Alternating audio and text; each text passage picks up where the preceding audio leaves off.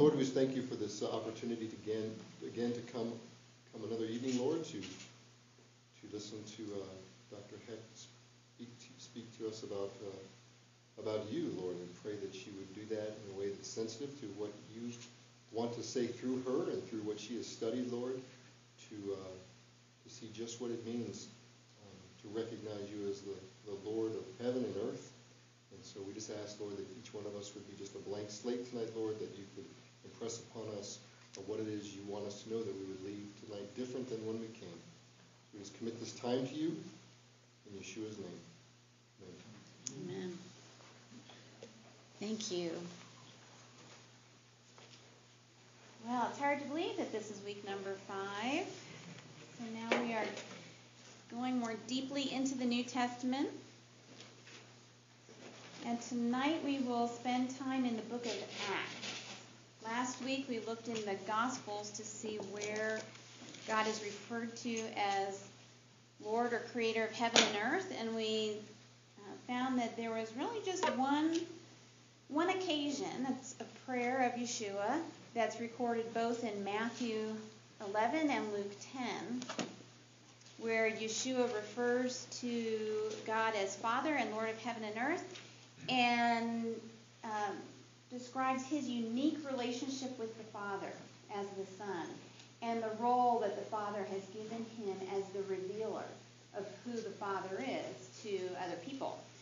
And then we looked in Colossians and Hebrews to see how the early church also has this understanding of Yeshua as the, the image of God and the exact representation of the Father. And so, in that way, he does reveal who the Father is um, in the fullest sense.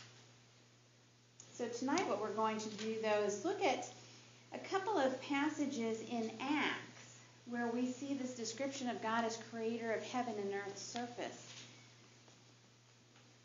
And there are there are actually three key passages in Acts that have this description of God. One is in chapter 4 and it is in the prayer of the community of believers in Jerusalem.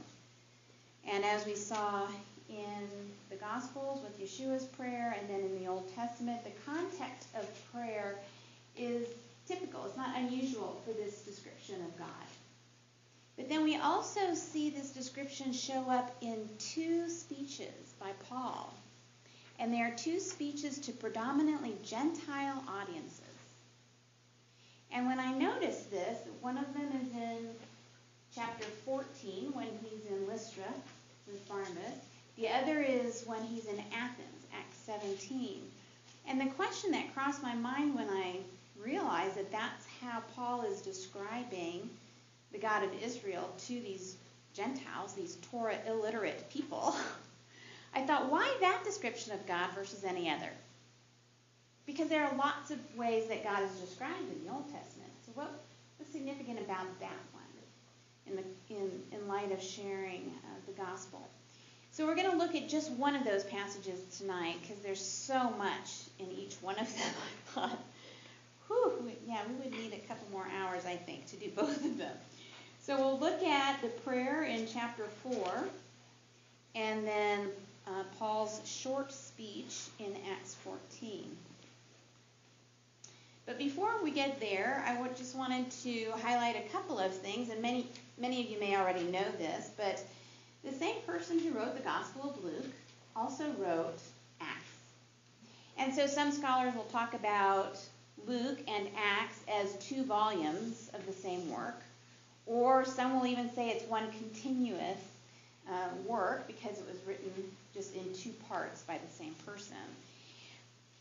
But when you look thematically at what Luke is doing as an author through his gospel and through Acts, there's really some nice continuity between the two.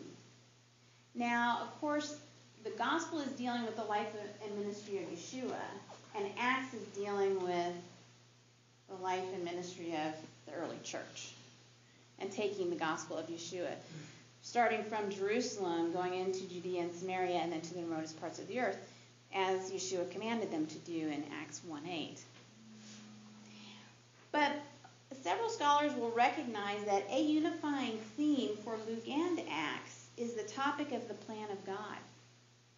So, as we've been talking since the first week that we got together, there is an overarching narrative from Genesis to Revelation. This is God's story that is unfolding.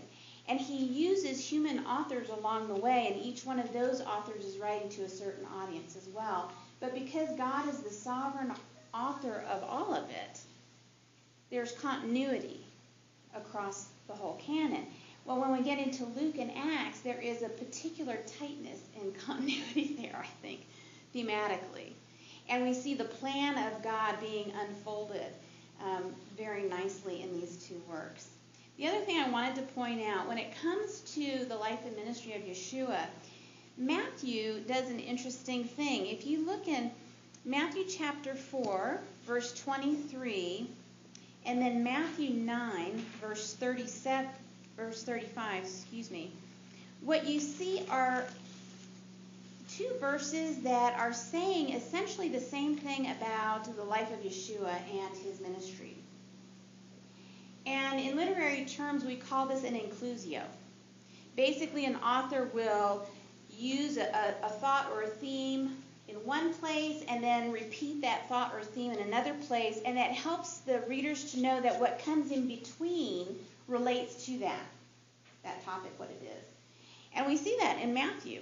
If we look at 423, it says Yeshua went throughout Galilee, teaching in their synagogues, preaching the good news of the kingdom, and healing every disease and sickness among the people.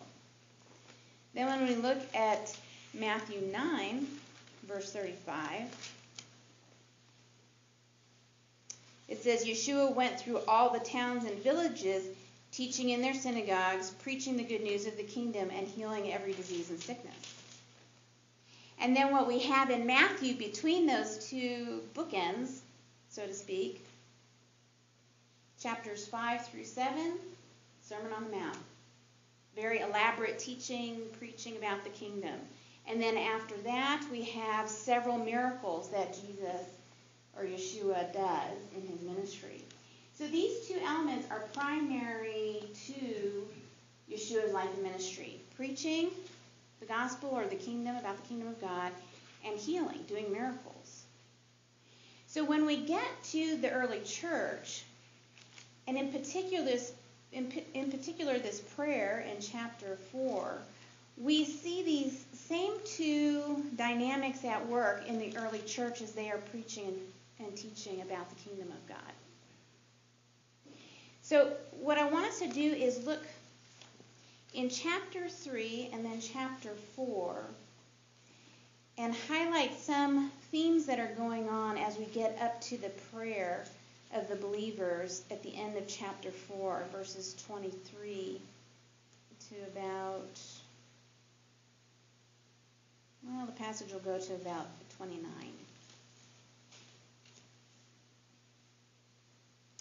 So, what we see happening really with this prayer is it, is the culmination of a series of events that happens primarily involving John and Peter at this point in Jerusalem that starts in chapter 3.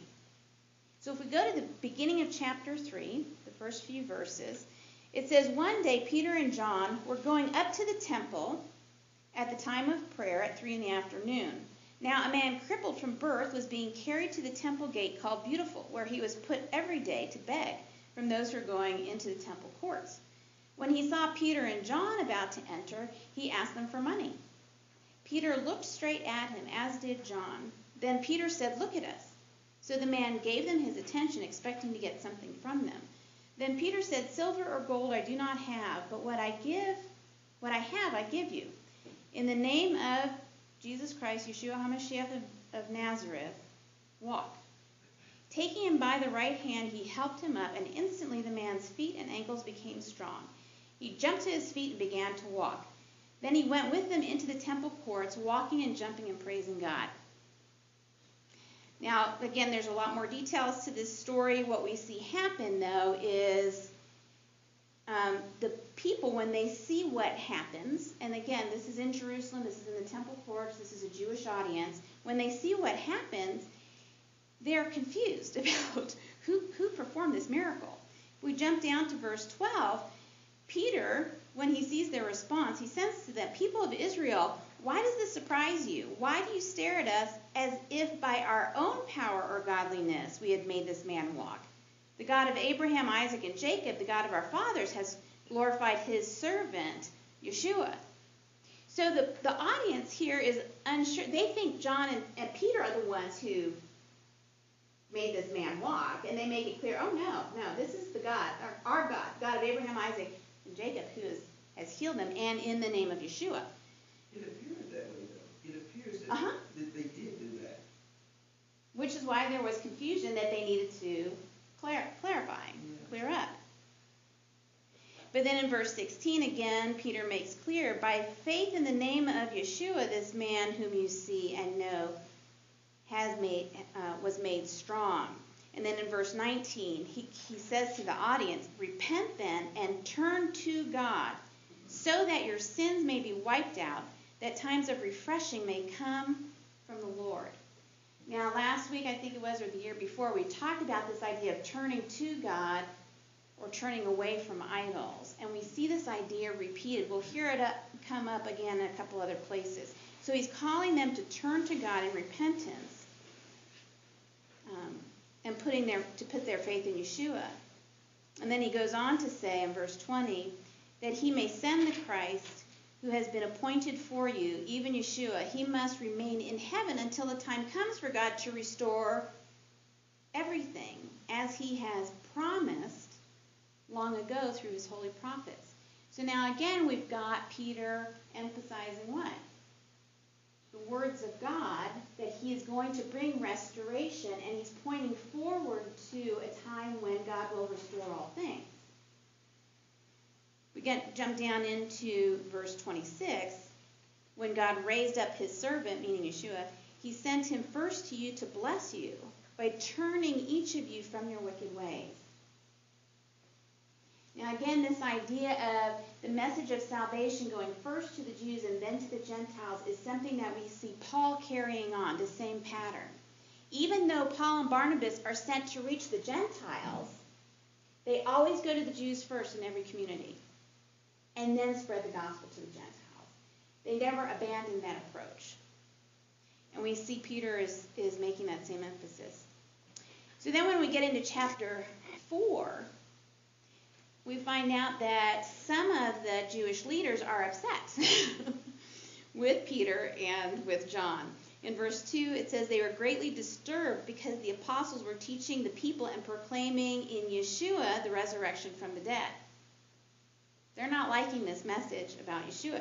Jump down to um, verse 10. It says, again, Peter is addressing them, the rulers and elders now. It is by the name of Yeshua HaMashiach of Nazareth, whom you crucified, but whom God raised from the dead, that this man stands before you healed. So again, this, this guy who got healed is still the center of this controversy because that's related to the, the problem that these leaders are having. Oh no, these guys are preaching about Yeshua raised from the dead. And look, they're being credited for healing this guy. This is not looking good for them because they, lose their power.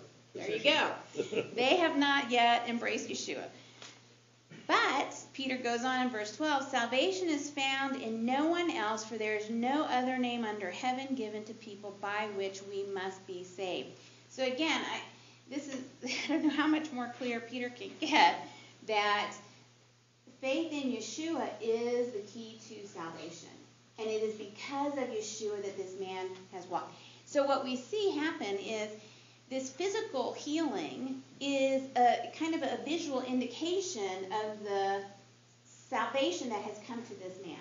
And in the first century, salvation had a broad meaning that it would encompass not just a spiritual salvation like we tend to think of it, but it would it would touch on other areas of life too. And so physical healing is a reflection of the spiritual reality. Was it more physical, um, a physical approach to salvation in the first century? Or, you know, when you're going towards salvation, when they're thinking about salvation, was it more physical than spiritual is my question. I don't want to say it's more one or the other. Again, I think you know, even in a, a Jewish viewpoint or worldview or way of looking at life, things were all connected, very more holistic. It was, I think, later thought in other cultures that kind of tend to separate out Mhm. the intellect, emotions, will, and and then we see Gnosticism arise into the second and third century that basically say anything that's spiritual is good, anything that's material is bad, and there's even a greater dichotomy between the two. Yeah, and I don't think that's really what we're seeing here. So salvation is a little, it's more holistic, but it's definitely rooted in um, connection to the Creator and being in a right relationship with the Creator. You know, these guys were just, I'm just thinking about it from their perspective of what it would have appeared like. You can't mention Yeshua's name because you get thrown out of the synagogue. That was number one, that everybody knew about that. Well, and that's what's happening here. That they are getting persecuted and taken before the court, and then they're thrown out. Mhm. And you're not supposed to, do that was a nobody's supposed to mention his name because you would be thrown out.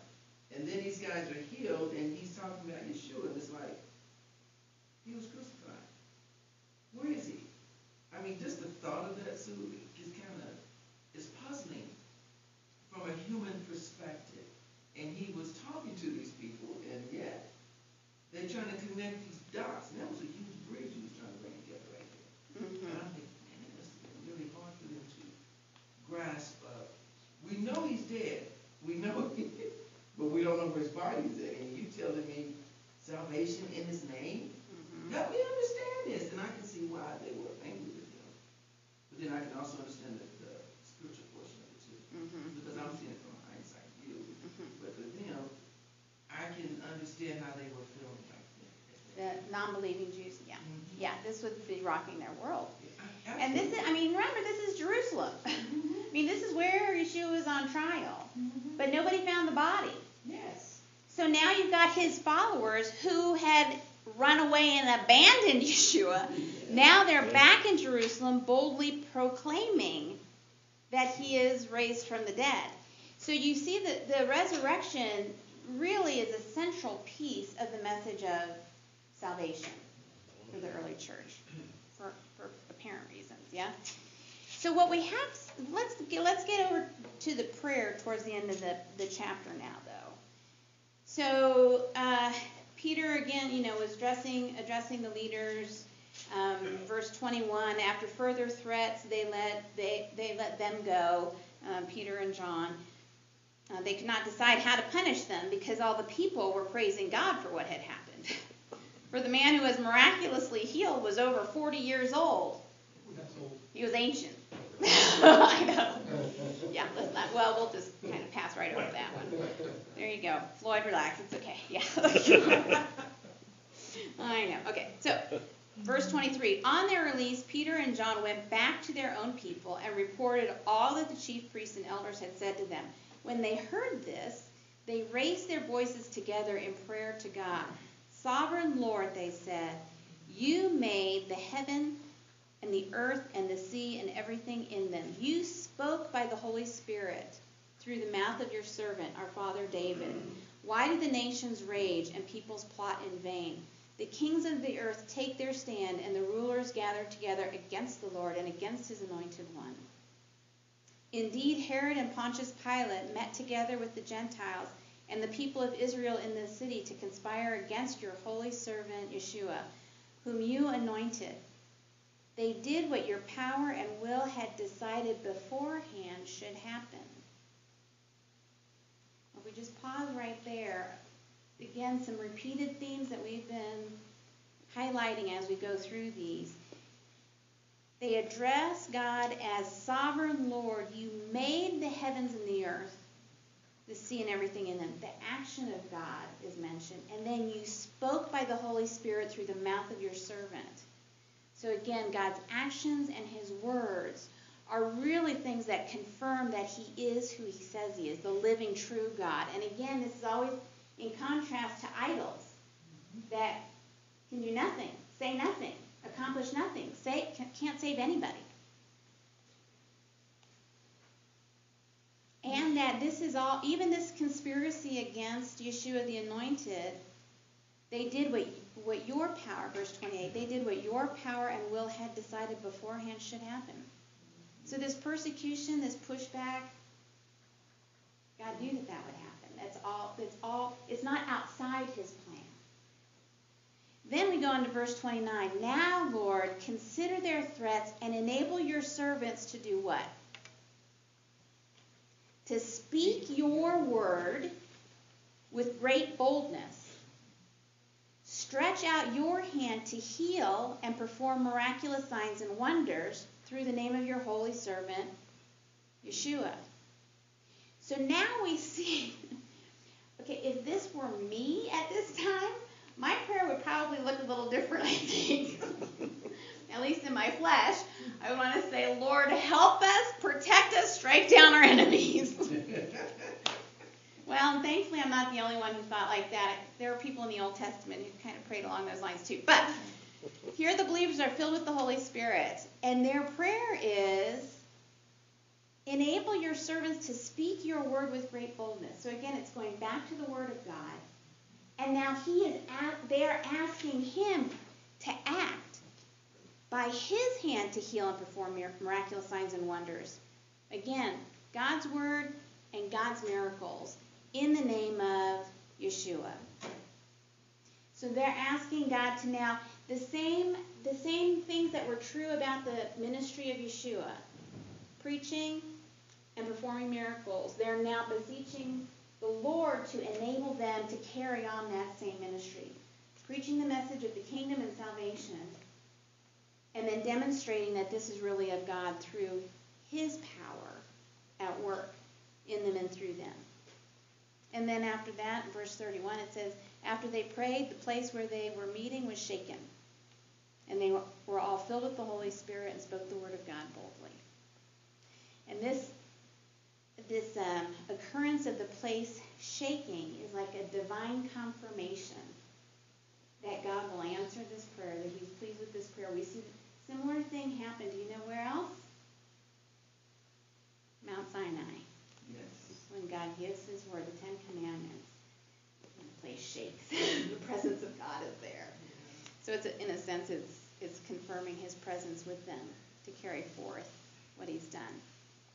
And if you look at the wording of the way that they're addressing God as the one who made the heaven and the earth and the sea and everything in them, the wording in that in, in Greek is very similar to the wording in the Greek Old Testament at Exodus 20, verse 11, in the Ten Commandments, where they're describing God as the maker of heaven and earth and the sea and everything in them.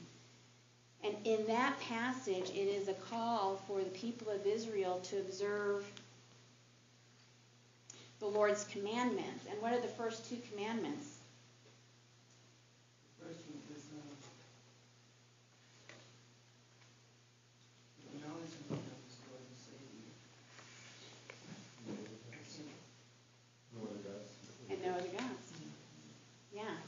So it's a call to worship the one true God and to turn away from any other so-called gods or, or idols and not to make images.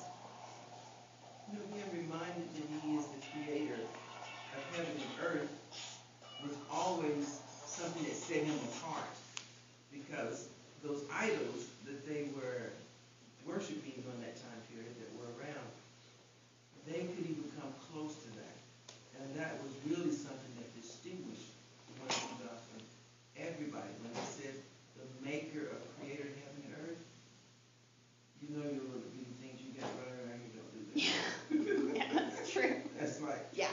this is who we're talking about. Yeah. This one person who made heaven and earth. Only one. There's no no competition. There are no cohorts. There is nobody else that even comes close. That was a distinguishing, that's what I remember him as.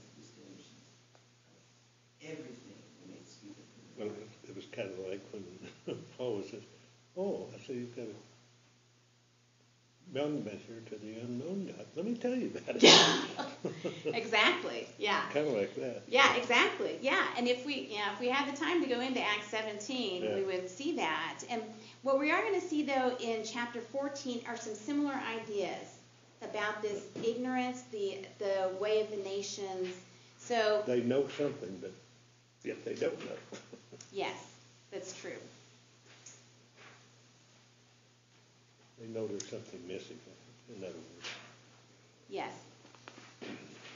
So what I would like to suggest to you then is just as Yeshua's prayer in Luke 10 and Matthew 11 that we looked at last week is pivotal to Luke's account of Yeshua's life and ministry, so the prayer in Acts 4 I think is pivotal in the account of the life and ministry of the early church in establishing the fact that what is being rejected is the plan of God, the creator of heaven and earth.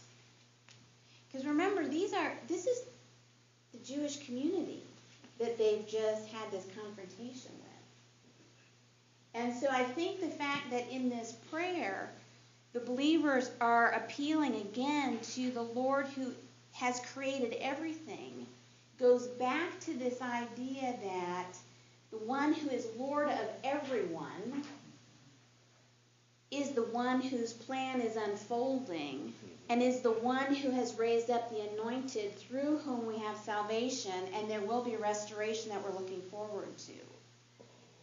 But even among the people of Israel, they still needed to turn, to repent and see that this is truly the anointed one. And again, you can't, I, I can't blame them for having such a hard time getting this because it just blew their categories. And in the first century, there were at least half a dozen or more ideas of what Messiah would look like. So Yeshua was very radical in his time. But I think that, again, is why preaching the word and then this demonstration, affirmation of the word being true through signs and miracles was so important. That's true for today. We are still clueless today where his word still has to go out and be repeated to us three and four times, even those who know him. It's still repeated. So I don't blame them and and I thank him for his kindness toward them Patience? Because he has that same patience toward us right now. Mm-hmm. Mm-hmm. It's really true. And you know, there's some, something that I I heard a long time ago, and I think is really true, is that we as believers need to preach the gospel to one another. We need to remind one another what is the basis of our relationship with the God of the universe. Because it's so easy for us to be distracted by the ways of the world also. And start to think, well, I needed Yeshua to be saved to get into the heaven. But now that I'm here, it's up to me then to live the perfect life and to, you know, toe the line. And, uh, no. So we need to remind each other because this is this is a supernatural paradigm. It's not a natural paradigm. we tend towards what's natural to us. That's why we need the Spirit of God to renew us, to transform our our, our innermost being and our minds and our thoughts to be able to live in this reality. Well, that was the message accompanied by miracle preached to the Jewish audience. Now we're going to move into Acts 13, and we're going to see some parallel events with taking the message of the kingdom and salvation accompanied by miracle to the Gentiles now. So turn with me to chapter 13. Because in Acts 13 and 14, we have the what we call the first missionary journey of Paul. And it is it's the first of three that are recorded in um, in Acts. So when we look at the beginning of chapter 13, the first few verses, it says, In the church at Antioch, now this is Syrian Antioch. There's another Antioch that we'll look at too in this chapter. It's Pisidian Antioch. In the church at Antioch, there were prophets and teachers, and then it lists several of them. Barnabas being listed first, and then at the end of the list, Saul, who will be Paul in the course of this first missionary journey. While they were worshiping the Lord and fasting, the Holy Spirit said, Set apart for me Barnabas and Saul for the work to which I have called them. So after they had fasted and prayed, they placed their hands on them and sent them off.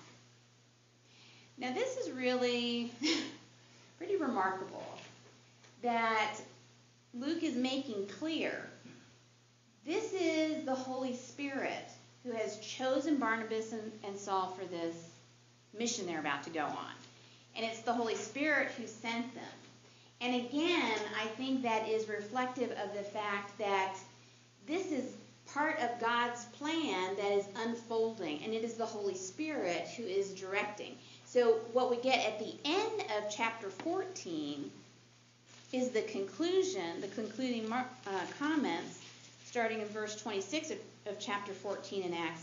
From Antioch, they sailed back to Antioch, where they had been com- committed to the grace of God for the work they had now completed.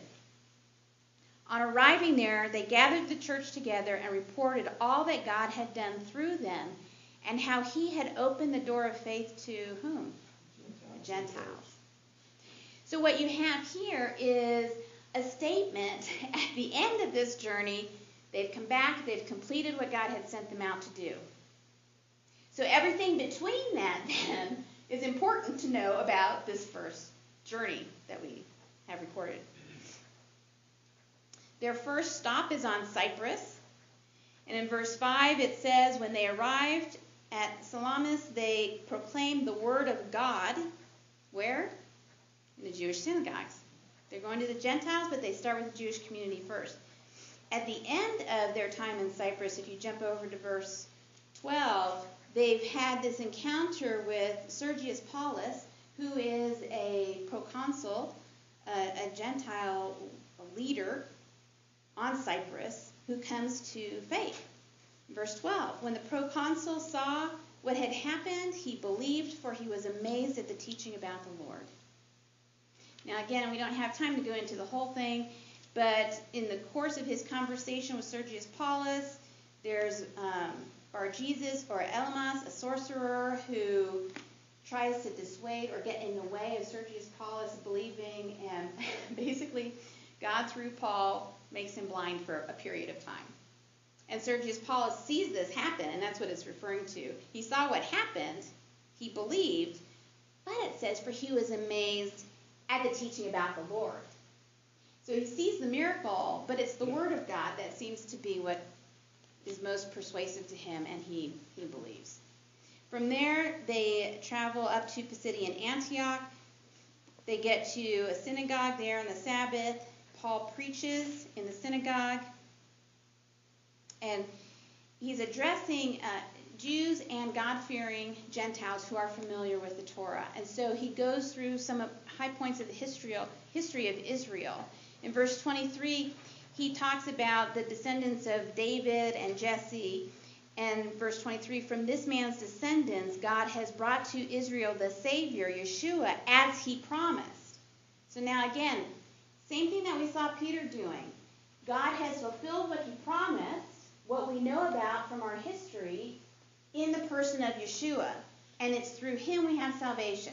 So the same message of salvation Peter was preaching to the Jews, he's now Paul, uh, Paul is now teaching to the Jews in Pisidian Antioch and the God-fearing Gentiles. So consistency there.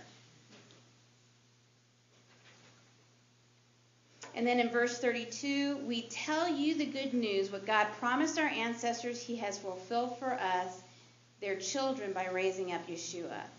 And again, the reference to uh, Yeshua being the Son of the Father. And then 38, he's still preaching. He says, I, I want you to know that through Yeshua, the forgiveness of sins is proclaimed to you. So then we get down to the to the end of their time, and Paul and Barnabas are asked to come back and preach again.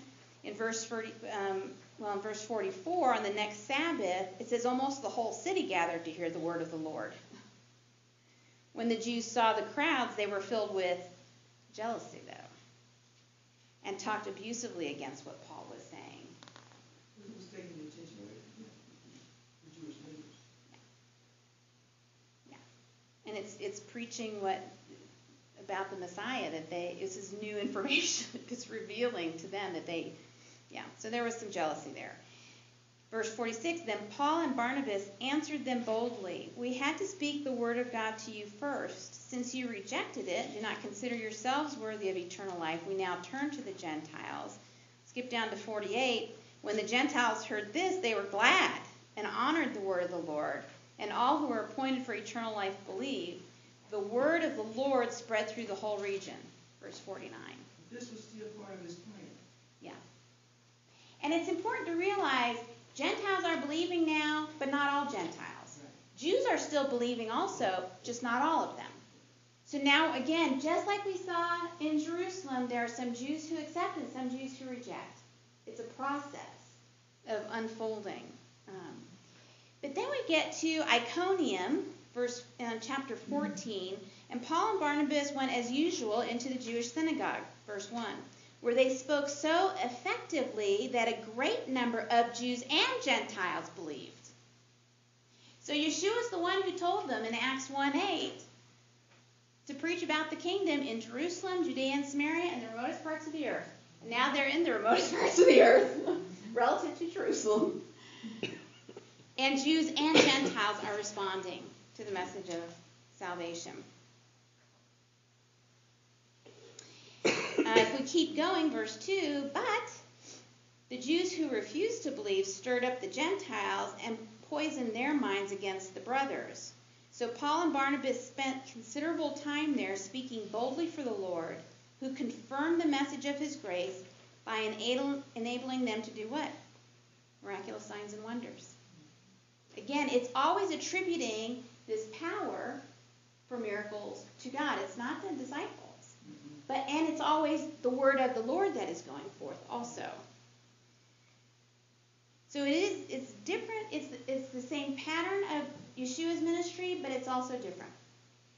Yeshua himself was the one who healed because he was also God.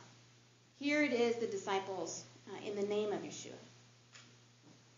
But what we see happening here is the, the answer to the prayer in chapter 4, isn't it? Speaking boldly for the Lord, who confirmed the message of his grace by enabling them to do miraculous signs and wonders. So again, I think Luke is highlighting this to make clear this pattern that it is God's plan that's going forth that now the, the Jews and the Gentiles are responding to. Because remember, too, in the first century, the animosity that was, existed between the Jews and the Gentiles. And for pretty good reason, based on their history. But now the message of salvation is going out to both, and they're embracing it. Verse 7 they're continuing to go out, they're continuing to preach the good news. Now we get to Lystra. Verse 8 In Lystra, there sat a man crippled in his feet who was lame from birth and had never walked. Does that sound familiar? Yeah. The man at the temple, Yeah. lame from birth. He listened to Paul as he was speaking. Paul looked directly at him. You remember what Peter said to the lame man? Look at me. Yeah, look at me. Uh-huh. Paul looked directly at him, saw that he had faith to be healed, and called out, Stand up on your feet. At that, the man jumped up and began to walk. Now, it's a little bit hard, I think, to, to pick this up in the English translation. But if you look at the, the Greek construction in this passage here and in the one that we looked at in chapter 3, this description of the man um, who is told to stand on his feet, who get who jumps up and begins to walk. It's not unusual as we look through miracles that occur throughout the Gospels and in Acts. It's not unusual that someone would command somebody to be healed and then they would get up and walk. But in this case, in both in chapter 3 and here, there's this added element of the man leaping when he gets up and walks. Again, I think this is a way of emphasizing the same kind of miracle that was confirming the salvation in the Jewish community is now confirmation to salvation going out in the Gentile community. And this is really significant because the word of the Lord, which had been distinctly for the people of Israel all through the Old Testament, now is being opened up It is still for the Jewish people, but now salvation is extending to the Gentiles. So the word that had been reserved specifically to Israel and has come through the Jewish people, now in Yeshua, salvation is being made to all people, just as God promised to who? Abraham, who was Abram at the time. In order for him to be a blessing to the nations, salvation needs to be to the nations, which means the word of God needs to be proclaimed to the nations. This is marking a new era in salvation history, in human history.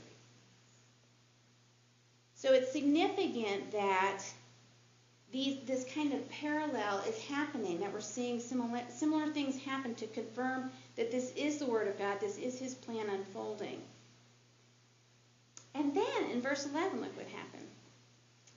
When the crowd saw what Paul had done, they shouted in the Lycaonian language, The gods have come down to us in human form. What's going on here? All those guys surrounding them, but they got quite a few around them. They got, they got quite a few around them, yeah. But what they what they see happen is this man who was crippled from birth now getting up, walking, and leaping around, and they again think it is Paul and Barnabas. Not that different than the Jewish community, right? Who also were at first confused, whose power is causing this miracle to happen. And in this context, though, they do have a pantheon. They've got a bunch of other gods. And so what they think is the gods are among them. Barnabas they called Zeus, Paul they called Hermes because he was the chief speaker.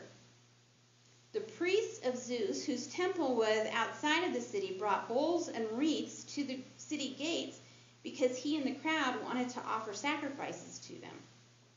Where did they get that from? Get what from? Offering those sacrifices. For the animals. It's not unusual in in um, throughout history, really. Any kind of worship would involve sacrifices of different kinds. I think. Um, I, I don't. I couldn't tell you people group to people group what that would look like, but it wasn't so uncommon. Yeah. Then verse 14, but when the apostles Barnabas and Paul heard of this, they tore their clothes and rushed out into the crowd. Now, why would they tear their clothes? It's a very Jewish thing to express grief. Yeah. They are horrified It's like pouring ashes on your head. that they are being mistaken Yeah. for gods. And here they've come to proclaim the one true God, and now they're being misunderstood as being gods themselves. This is they're, this is an action of mourning and grief, and um, uh, who did that with his son? Isaac did that with his and David, I think, Yes. ashes and tearing the clothes in grief when his son died. So they rush out into the crowd shouting, Friends, why are you doing this? We too are only human like you. So again, he's starting with a question very similar to what Peter did. Men of Israel, what are you thinking? What are you doing? And then he says, We too are only human like you. We are bringing you good news, telling you to do what? Turn from these worthless things to the living God, who made heaven and earth and sea and everything in them. It's the distinguishing one. hmm The creator of heaven and earth.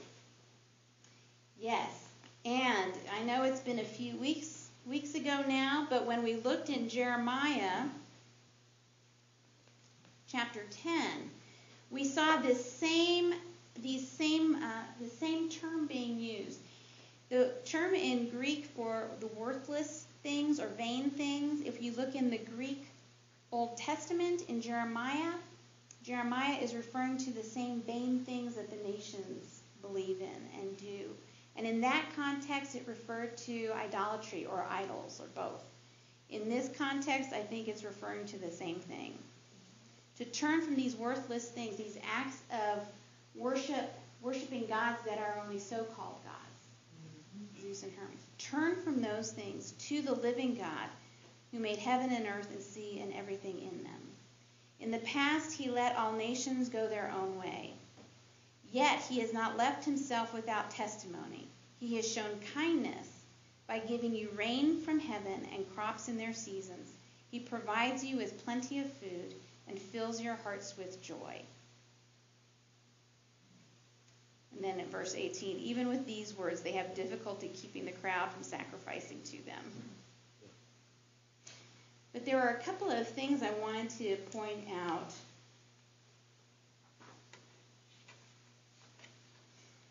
Related to this, really a short speech by Paul and Barnabas.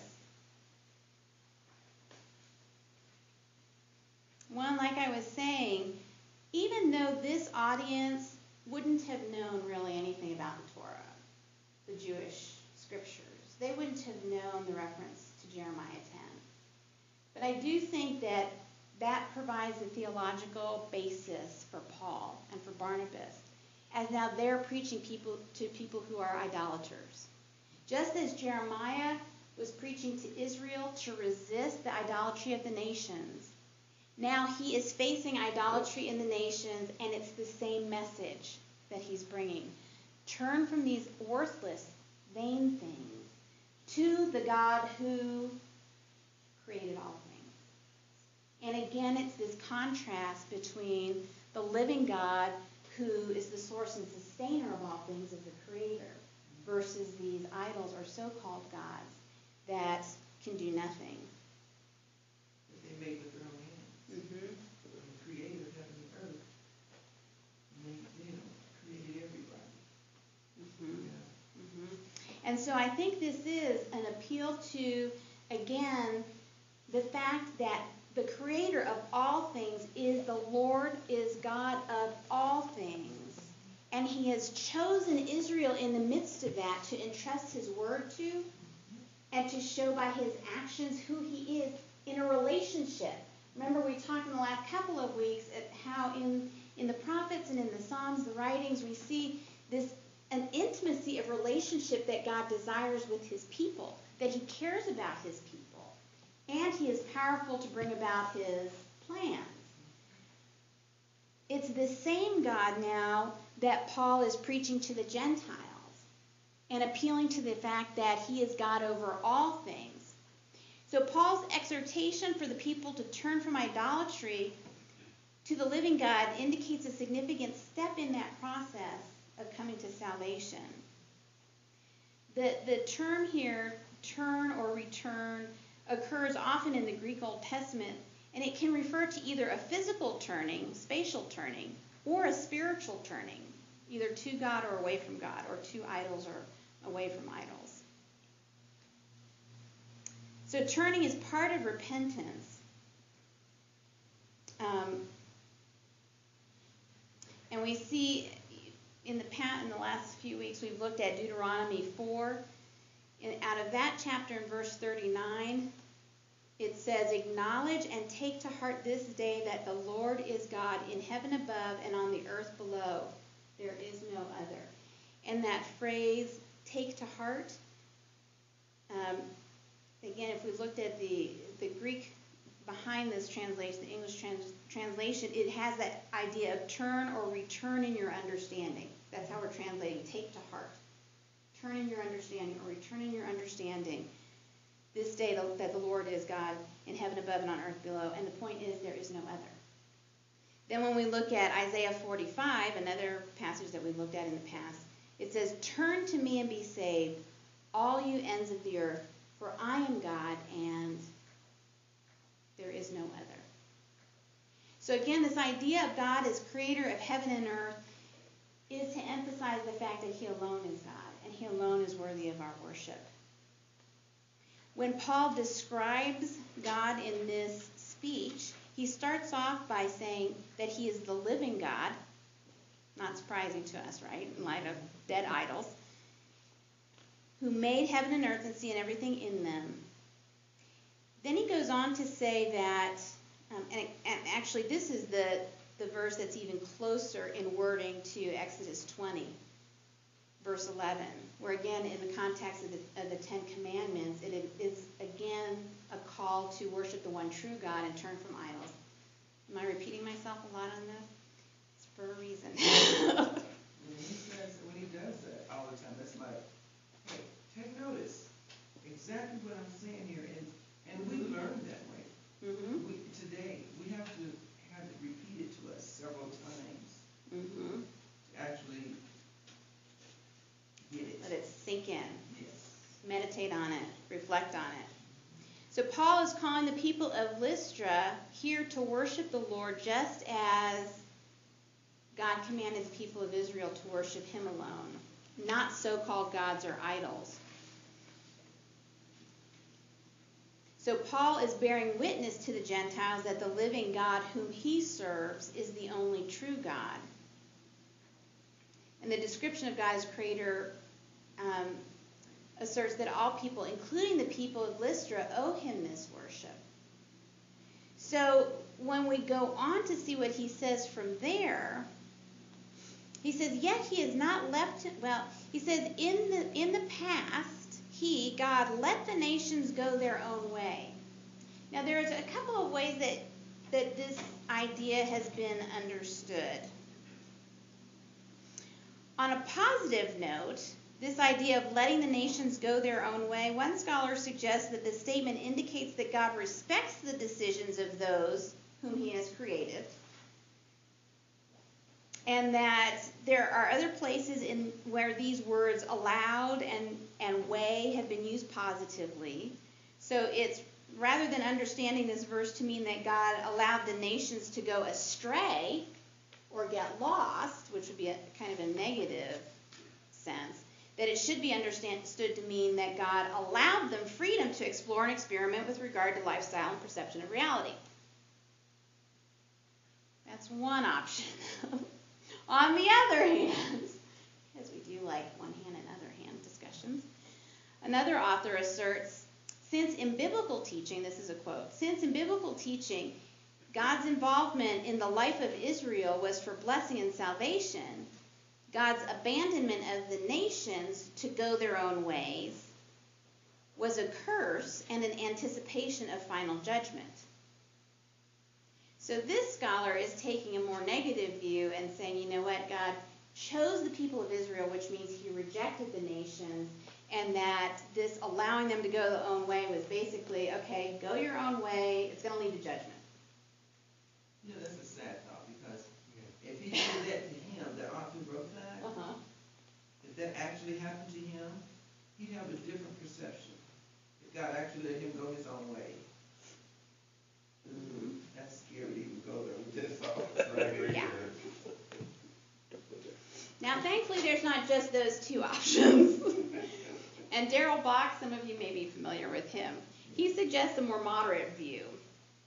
And he suggests that this verb permitted speaks of God's just lack of direct, active spiritual engagement with the nations. So there's no special revelation to the nations, as Paul is giving now, although there were general revelation and care. So he would say, you know, it's it's more that in contrast to God's direct involvement with Israel, he's not directly involved. Well, when I looked at at this verb that's used where else it's used in Acts, it's kind of an interesting uh, study to do. We won't we won't go into a lot of detail because oops, it's already eight o'clock. Um, but there are instances in Acts where this uh, verb is used to indicate that, let me see, um, it, it expresses that the intended actions of a person or people are either permitted or hindered by the action of another person or divine agent. So let me give you just a couple of examples and, and they'll be recognizable. In Acts 16 7, the disciples try to go into Bithynia, but the Spirit of Yeshua does not permit them to do so. So they were going to go to minister in Bithynia. The Holy Spirit didn't allow them to do that. Paul wanted to go into the crowds, but the disciples would not allow him to do so. So his intent was to go there, but they had the ability to stop him.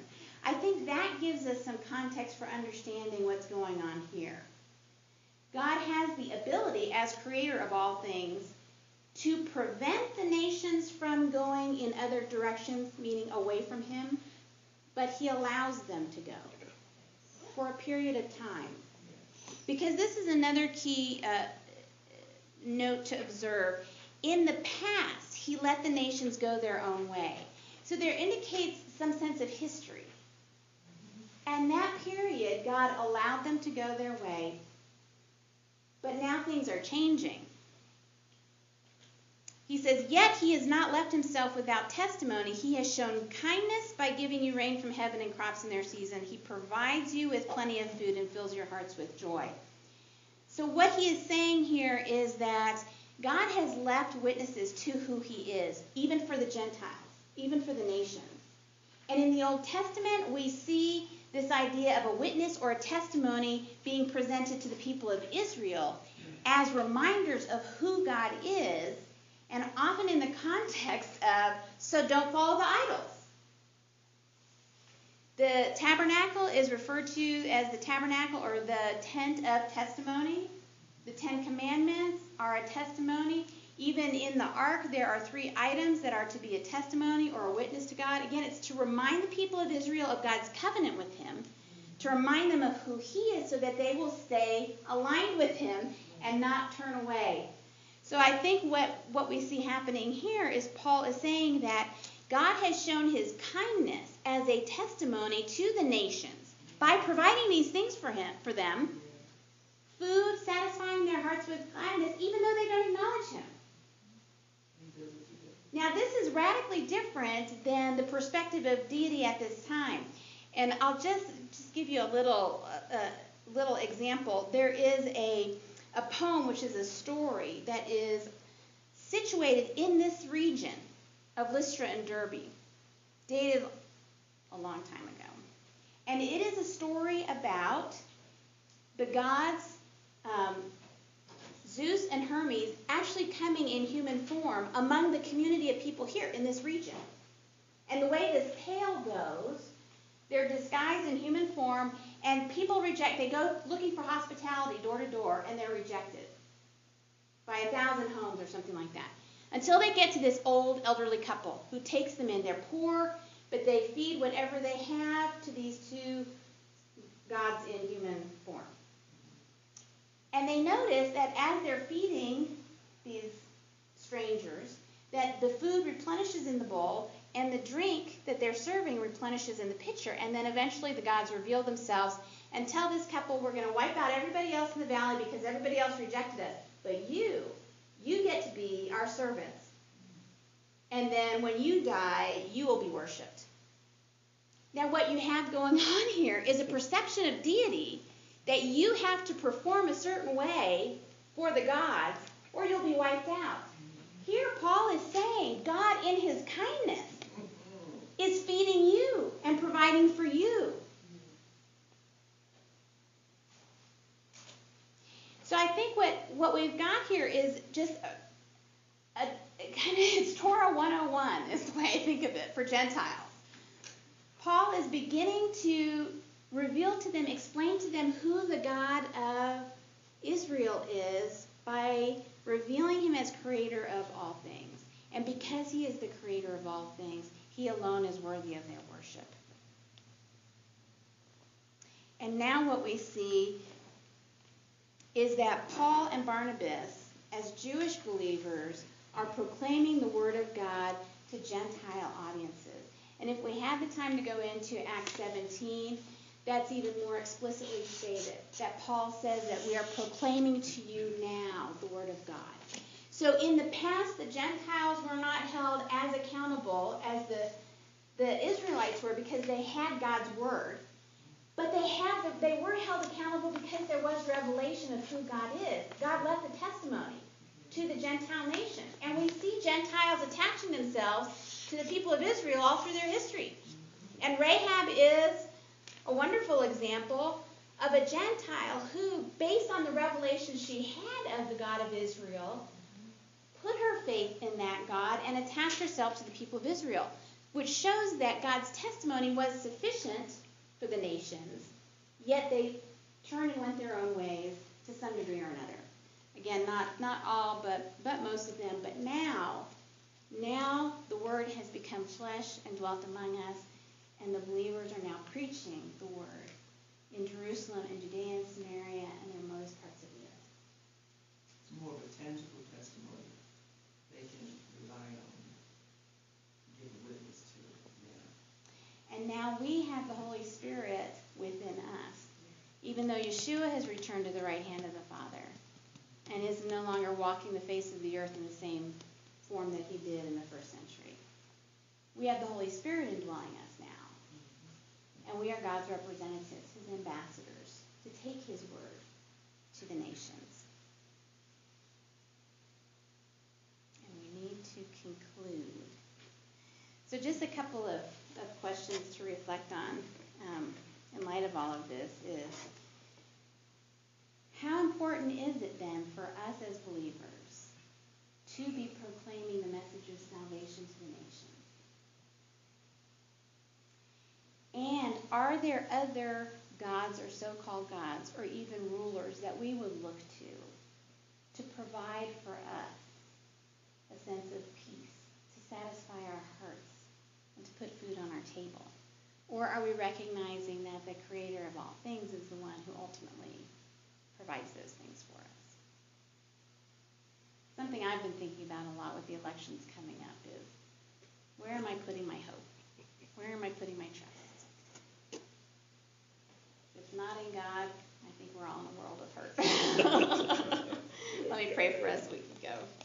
Lord, thank you that you are loving, that you are good, that you are patient, that you have a plan and you are unfolding your plan, and we are a part of it as your people.